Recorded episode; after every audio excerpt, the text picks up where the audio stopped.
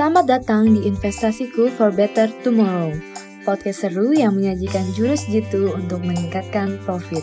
Kembali lagi dengan saya Inge. Kali ini kita akan ngobrol-ngobrol bersama Pak Dani Eugene, Head of Research dari Mega Capital Securitas mengenai saham yang lagi viral, IPO Bukalapak di aplikasi Investasiku. Halo, selamat siang Pak Dani Eugene. Halo, selamat siang Inga. Hmm, langsung saja nih Pak. Sebagai milenial, saya masih awam nih Pak mengenai IPO saham Bukalapak. Boleh dijelaskan lebih detail Pak? Itu dia ya. Jadi ini eh, judulnya sekarang generasi milenial lagi nanya sama generasi dinosaurus nih ya. iya Pak. nah gini kan kan kalau IPO Bukalapak itu kan kalau uh, sama lah seperti kayak investasi di saham.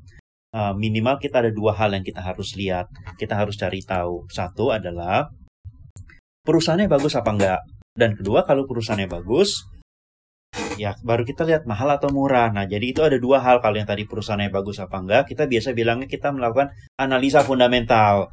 Gitu kan yang di situ kita lihat kinerja keuangannya, lalu manajemennya bagus apa enggak, track recordnya seperti apa gitu kan. Nah, IPO itu singkatan dari Initial Public Offering. Si, uh, si Bukalapak sebagai yang kita sebutnya emiten, dia kan mau mendaftarkan sahamnya di Bursa Efek Indonesia ya. Dia harus datang ke Bursa Efek Indonesia. Dia harus uh, Bursa Efek Indonesia harus tahu ini perusahaannya apa, bagus apa enggak. Lalu harus ada izin dari regulator dalam hal ini OJK. Nah, semua proses itu sampai Bukalapak diizinkan mencatatkan sahamnya di Bursa Efek Indonesia itulah yang disebut IPO, Initial Public Offering. Nah, saya ada pertanyaan nih Pak, seputar pembelian saham IPO Bukalapak.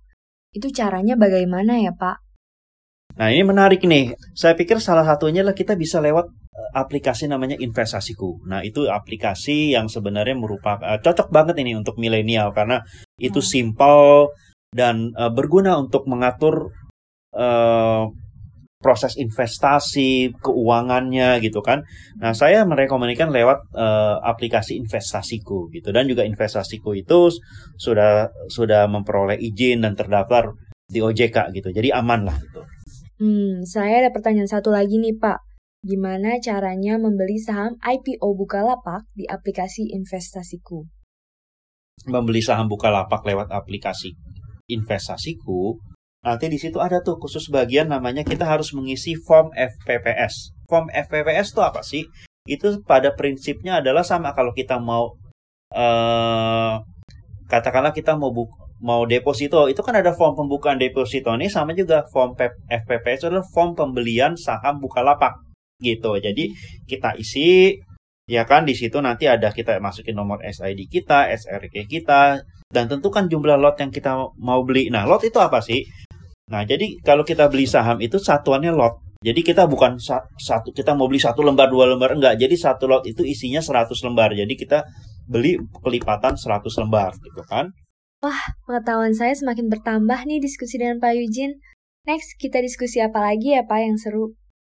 Kesempatan berikutnya nanti kita bahas tentang buka lapaknya sendiri ya kalau gitu ya. Oke Pak, baik kalau begitu terima kasih sebelumnya sudah meluangkan waktu untuk podcast investasiku for better tomorrow.